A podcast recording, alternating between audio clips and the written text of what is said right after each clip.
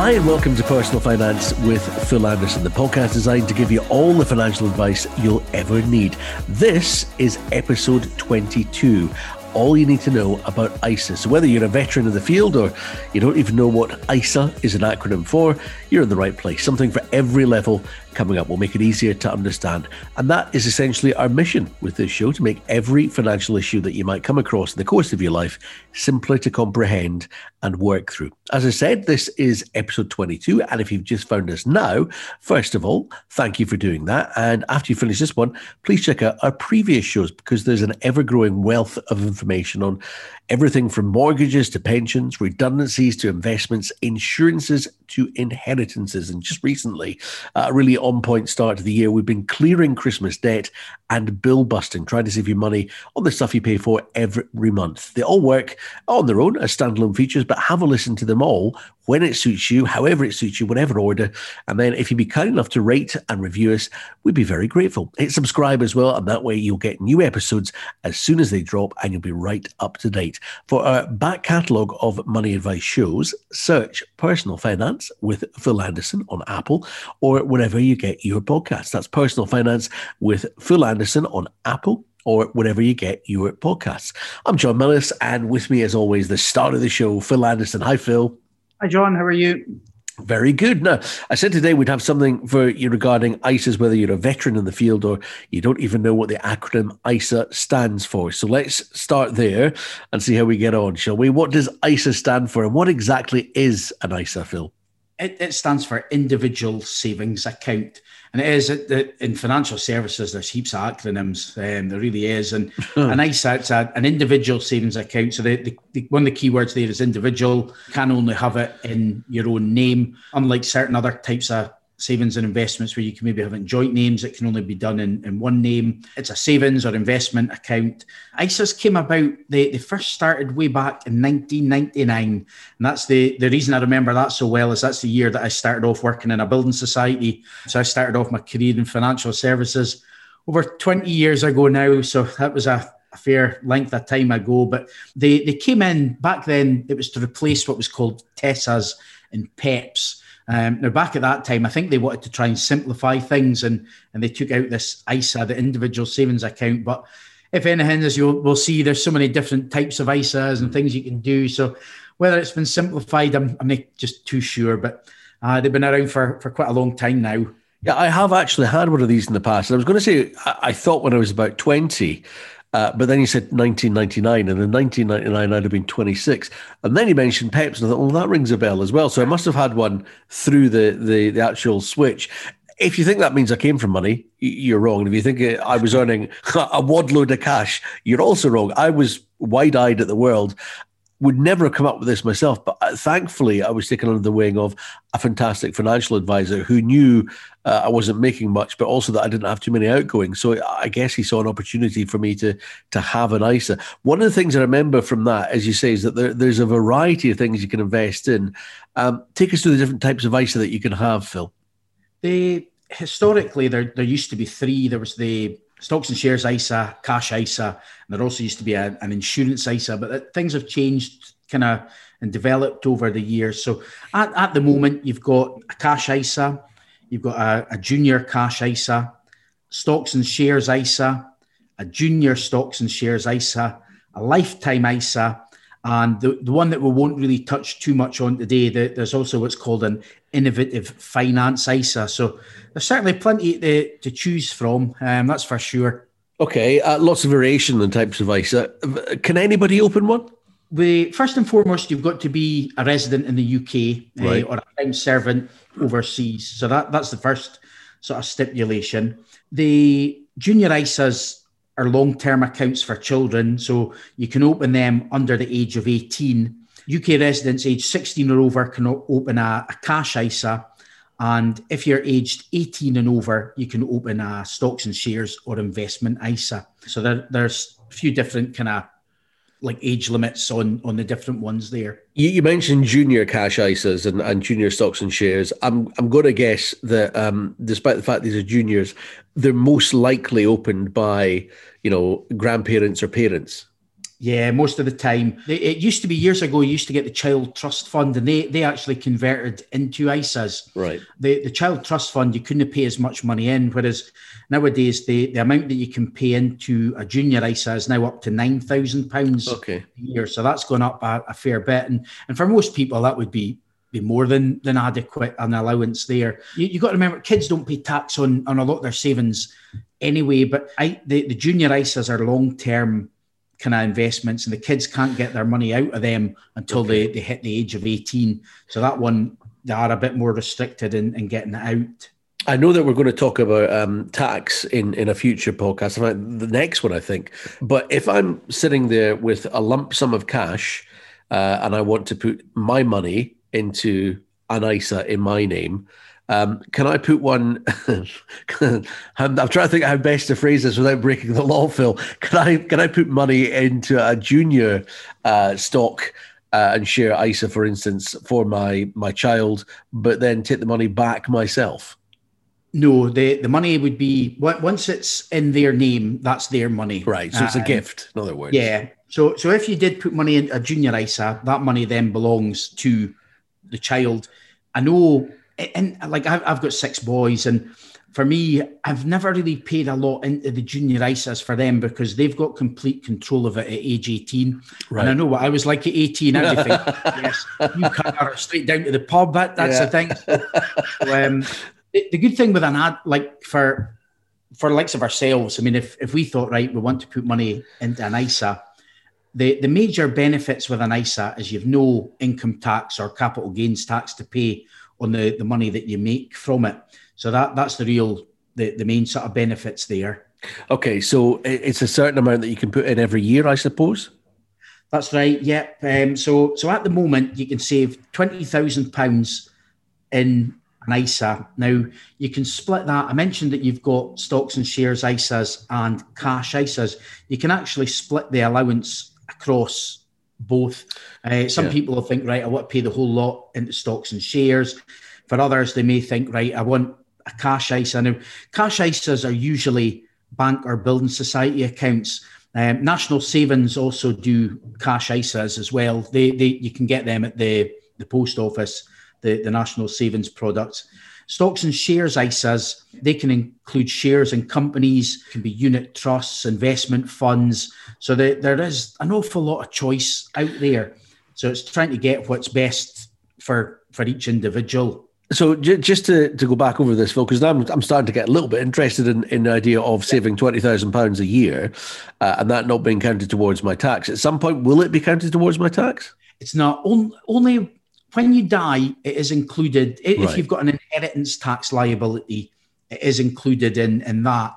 But there's no income, uh, any income you make, or there's no capital gains at all from any investments in an ISA. Okay, so that's that's quite a handy thing. Uh, there's a limit to how much you can put in in a year. Is there is there a, a minimum limit into how much you have to invest? There's not a lot of the companies. I mean, I, I know some of the banks and building societies. You, you can open a cash ISA with as little as a pound.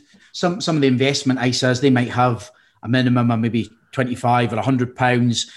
Some some organizations have got their own rules that they may say oh we will only open an account if you've got x amount. But um, in general you, you can start i mean the, the other good thing with isas is you can do them as regular savings. You can pay lump sums into them um, they, are very flexible that, that's one of the good things the amounts that you can pay in that all the, you've got that allowance in each tax year. Now, at the moment, the current tax year runs from the 6th of April until the 5th of April the following year. So you, have got that maximum limit of £20,000. Some, some of the ISAs, so for example, I mentioned that you've got this lifetime ISA. You, are allowed to pay £4,000 in a lifetime ISA and you get extra tax reliefs on that. The if you pay money into that, you can still pay another 16000 into like a normal ISA as well. Right, so not 20 plus four, but 20 less four. Yeah, okay. Um, and uh, the other question I was going to ask about that there, oh God, it's completely gone from me now. Uh, it was just as you were talking. Uh, I suppose there are other benefits um, as well as it being tax free, though.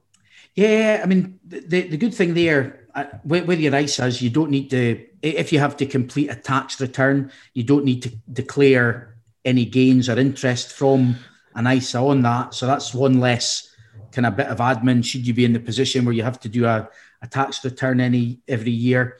Um, also mentioned as well that you don't pay any tax on on any interest in cash ISAs, and you've no like capital gains tax or income tax to pay um, if you go for an investment or stocks and shares ISA.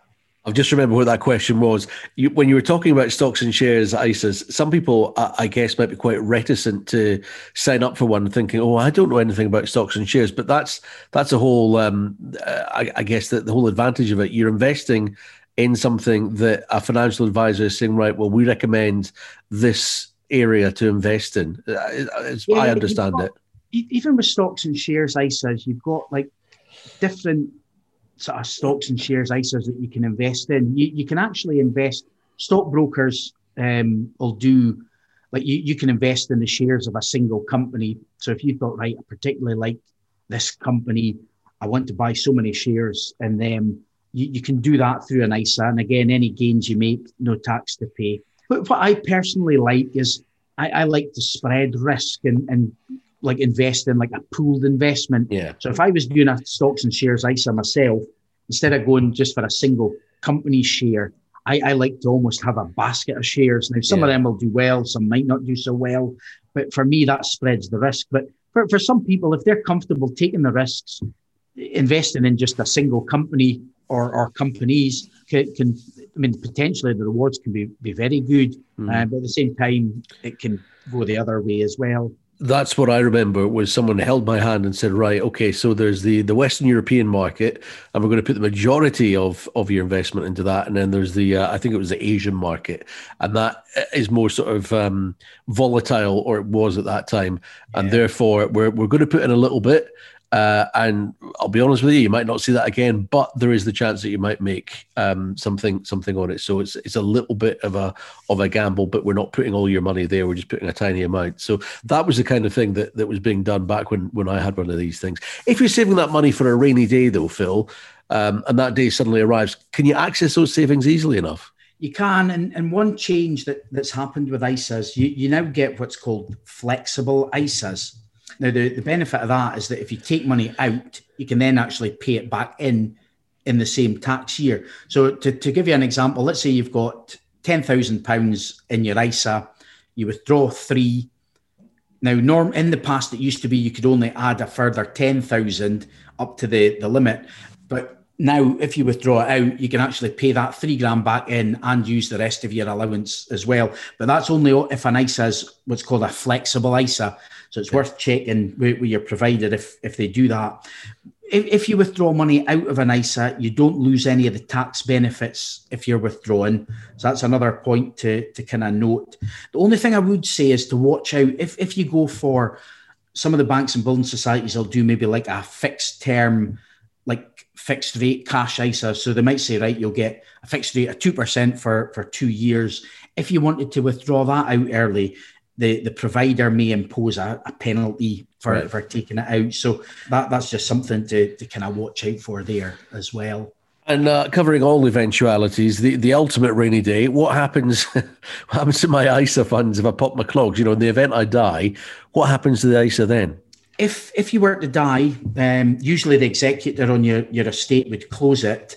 I think the, the providers automatically close it. I think it's three years and a day after your death is, is what they would usually do anyway. But what, one thing that's also changed is should you die, a spouse or civil partner can now inherit that money and right. still keep it under an ISA wrapper as well. So I've actually got one. Um, my, my work's dealing with someone at the moment where the chap's wife had died. He's getting her ISA monies, and that'll just go straight in. He, he's looking to pay that into like that ISA then becomes his, but it still keeps its tax free status at that point. So, so that is one sort of change.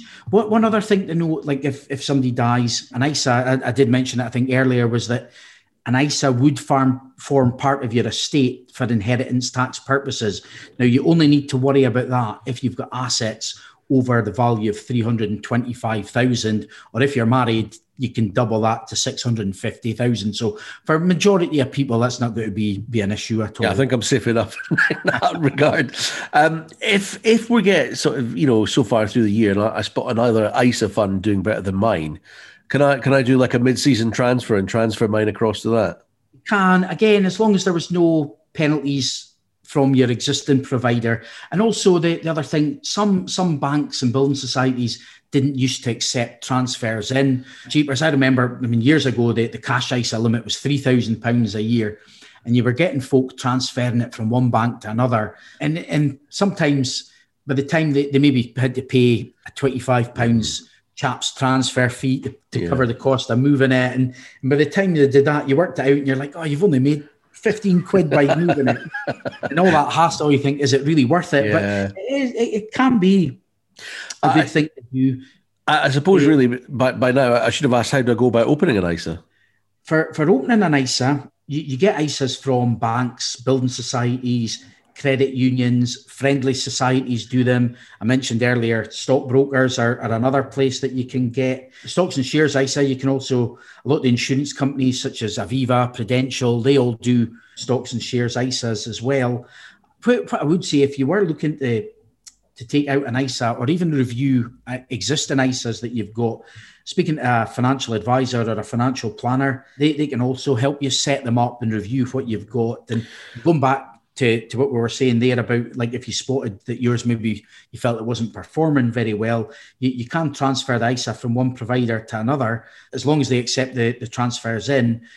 And also you can uh, now another change that happened previously was it used to be that you could move a cash ISA into stocks and shares, but you couldn't do it from stocks and shares into cash.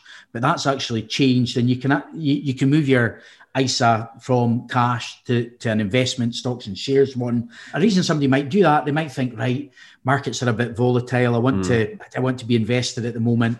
I'll, I'll put it in cash, and then maybe if the markets drop, they might think, right, now's a good time to go back into stocks and shares. Mm. So that that gives people a wee bit more flexibility there as well. Oh, it's a, it's a bit like selling when things are high, isn't it? You know, when getting the best price, getting the best returns to get into a cash ISA when it's good. I know, definitely. Um, the, the um, that takes us on to this question: Which type of ISA is is best to have for a cash or a stocks and shares one? I I would say, like for me, I I personally prefer stocks and shares ones, but then I've got quite a high tolerance to risk, and I don't mind seeing my money going up and down. Also, I can afford to lose part of it, so I, when you sit down with a, a, financial advisor, they'll they'll usually tend to ask you about like your attitude to risk, your capacity for loss. Can you afford to lose money? So again, a, a good financial planner would would take you through what's going to be most suitable for you. It also depends what that money's for. I mean, if, if you've got money and you think, right, I'm wanting to pay for my daughter's wedding in a year's time, I yeah. wouldn't certainly wouldn't recommend taking out a stocks and shares one. That's when you'd be better in like cash cash ISAs. Yeah. There's nothing sure. It gets to month before the wedding, oh, you yeah. take money out, markets drop, bang. Yeah, yeah. Darling, it's about the honeymoon. Yeah, I, I could I could just imagine.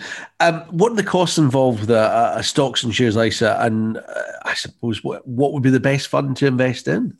If with stocks and shares ISAs, the the fund fees vary. I mean, they, they, they can, if it was a self select ISA where you're buying and selling shares, you would have the, the cost of the, the sort of share deal in there and a stockbroker to pay. The, the sort of ISAs that most financial advisors tend to advise on tend to be these sort of pooled in investments and the, the costs can vary quite a bit. You, you might find your, your financial advisor will charge you something, a fee of maybe up to about 3% of the amount that you're, you're investing occasionally I've seen some charging up to as much as five percent, which is really quite high. Yeah.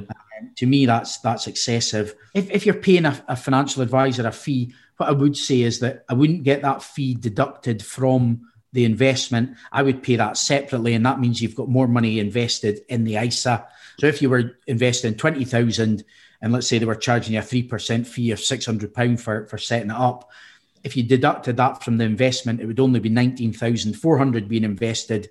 Whereas if you pay it separately, it would be the full 20,000 allowance mm-hmm. being invested there. Um, they, but the, the, fees on the actual funds vary quite a lot. I mean, there, there is one provider at the moment, Vitality, they, they've got a, like a scheme in place where if if you sign up to to them, they they actually do it. They, they've got like a it's called the Vitality Program.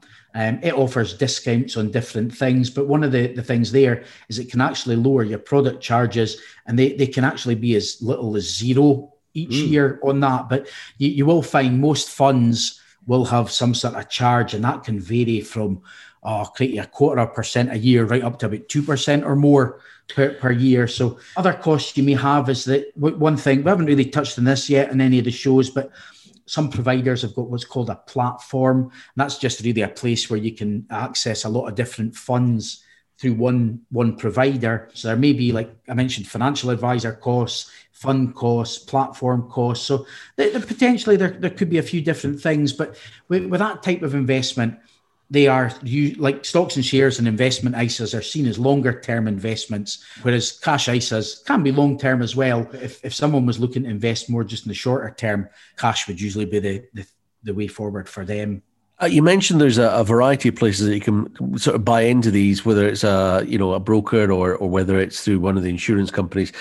Um, a financial advisor, though, is going to give you sort of unbiased information. At least if you're if you're paying them a fee, they're going to recommend what's best for you. Yeah, I was just going to say you've got like two types of financial advisor. You've got independent financial advisors and then restricted ones. Now, sometimes if somebody's restricted, they're maybe tied to just one company. To, to give you an example, when I when I worked at the Skipton Building Society back then, they were tied to Aviva. So the, the financial advisor there could only advise on Aviva's products. So they, they had ISAs available, but if you went to them for advice, they, they could just advise on that one particular mm. product. Whereas you, you also get what's called an independent financial advisor. Um, now they tend not to, to be restricted and they can research the whole market to find the, the best products for the, their clients' needs which sounds like the, the good option to take, I would have thought in this instance. Yeah. I, I, know we've spoken about this before. The idea of ethical funds. Um, give us a, a, recap of what that is, and, and tell me if you can if you can get ethical ethical funds in a stocks and shares ISA, Phil. You can. One of the, the big things this year is um, it's called ESG investing, and, and that stands for environmental, social, and government governance. Now, ESG investing and ethical funds they, they're becoming more and more popular all the time. But there, there are plenty of ethical funds that someone can invest in should they want to do it under their, their investment ISA as well. So again, that, that would be a consideration that a financial advisor or financial planner should take into account. I, I know there's new rules coming out later this year where they've got to take that into account, but I think the majority would be, be kind of asking people that anyway these days. Yeah. So if you, if you want to invest with a with a conscience, then uh, then that's the way to go, I suppose. Now, uh, each week so far, we've covered various topics. Phil's given us a look back over his own life story and how it's been affected by the subjects we've been discussing. What have you got an experience here, Phil, on ISAs? The, the very first ISA I took out, jeepers, I mean, I, I didn't know the, the year, but that would have certainly been a long time ago. It, it was actually an ISA that the plan was to use that money to pay off my mortgage. Now, it used to be that folk would do like endowment mortgages. Well, I my plan was to do an ISA mortgage, but unfortunately the plan didn't last very well because I did start building money up on it, and then one day I was skint. It's like, oh, I can take this money out. I'll take it out, and I can't remember what I used it for, but I was full of good intentions. I, I saved long term into it, but it didn't happen. So I, I, know full well myself that it's not always easy to, to save, and I, I would always encourage folk like to try to, to save for their, their future. And for some, it, it's easier than others. But um, I know myself, from there because it was accessible. I was like, "Oh, I'll be taking that out when I, I needed it." So yeah, isn't it? We always do this bit as well, Phil. Um, you find inspiration through various people you admire and their quotes. Have you got one that fits our subject matter for this episode on ISAs? I do. This week's quote of the week comes from Benjamin Franklin, and it's "A penny saved is a penny earned." Yeah, I've heard that one before, Phil. I think probably for your lips Seems as well. That obvious one, does it? um, so, to summarise in this episode, uh, what's our takeaway on ISAs? I'd say the, the main thing is for people to consider them um, when, when, they're looking at saving and investing. Definitely, an ISA is something that you should be be considering. Certainly, given the tax benefits of it, it should always be one of the, the first things that people consider when they are looking at investing or saving money. Uh, Phil is really keen on trying to help you with your financial queries. As you know, if you want to email a question to us, please do, and we can ask him anonymously if you'd like us to. Let's go on to this week's, and then contact details coming up so that you can get in touch afterwards. I'll give it to you after these ones. Our first question today comes from Alistair in Aberdeen, who says, "Hi Phil, I stay in the UK uh, right now, but I'm looking at moving to Norway with my work. What happens to my pension and savings in the UK when I leave?" If if you leave the UK, you, you can leave your pension pot here. I suppose a, a lot of the planning would depend on whether you plan to return or, or when or or if at all. You, you can leave a pension pot in the UK if, if you move away. With an ISA, you, you can still contribute to it in that tax year, but the following tax year, if you you move away and aren't resident in the UK, you can't contribute any more to it. And again, the, the ISA can remain open should you wish to, to keep it open. And you can still transfer ISAs between providers, if even if you're abroad as well, as long as the providers would, would accept it. But I, I guess a lot of the advice around that would be like, I, I mean, some people have kind of moved abroad and then they've said to me, oh, the, the country I'm in, the saving, the interest rate is so much better. I guess you've then got currency risk if you were planning on coming back to the UK uh, as well. So that, that's another. So so you may be getting a better interest rate, but if the the currency moves against you with, with the rates, sometimes you can lose there. But it is possible to, to keep your pension and like savings currently here, but probably quite a few things to consider in that situation. Okay. Next is uh, Mr. A, who stays in Wick. Now, he's asking uh, if you think a buy to let property investment is a good idea. Uh, and if so, where's the best location to buy? I, have always been a, a good, like, uh, property is an investment that, that I've always liked. I've, I've got property myself, and I, I do see it as a really good long term investment. We, we're actually opening an office in Wick at the moment. Um, okay. So that's an area that we're kind of keen to, to grow our business in the, the, good thing with property is you're gaining from the capital growth and the value of the property, and then also gaining from the, the income from the rent. Now, you'll find, for example, in Wick, it would be a, a lot cheaper place to buy a property than, say, Aberdeen or Edinburgh. But you'll probably find somewhere like that, the capital growth probably wouldn't go up as much as, as maybe some of the bigger cities. But then you, will probably find the, the percentage you make off the rent could well be be higher. So I, I, would say before MD's looking to buy an allocation, do a bit of research and due diligence, um, see what what the local estate agents are saying, how they think the, the sort of property market in that location will go. The, the one good thing I would say about buying a property closer to you, so like for this chap, if he was buying one in Caithness, it would probably be easier for him to manage if he was looking to do things himself rather than using a leasing agent. Um, so that that would just be one thing. Sometimes buying locally might you, you might not get the same sort of capital growth, or there might be other areas where you could do get get more. But definitely a lot of factors to, to take into account for that chap as well. Okay, and next time he has a financial query, Phil, he might be able to call in in person to uh, to you and Wick. Yeah. Uh, I would just say, if you've got a question, you might want to take a look at our back catalogue uh, before you sort of get in touch, because we've covered a fair few topics so far, and we may have covered what you're interested in. I'm John Mellis. Thank you for joining us today for Personal Finance with Phil Anderson.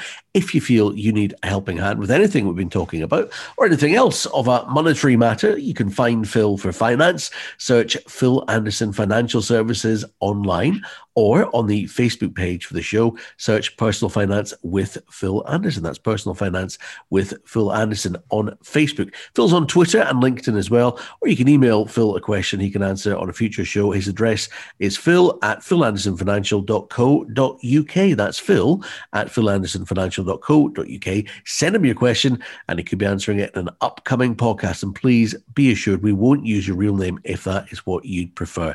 Remember, if you found this useful, please rate and recommend us, and please subscribe on Apple or wherever you get your podcast. That way, you'll get us every week with the info you want when you need it. You'll get all the links you need on Phil's social media. Good luck with your money.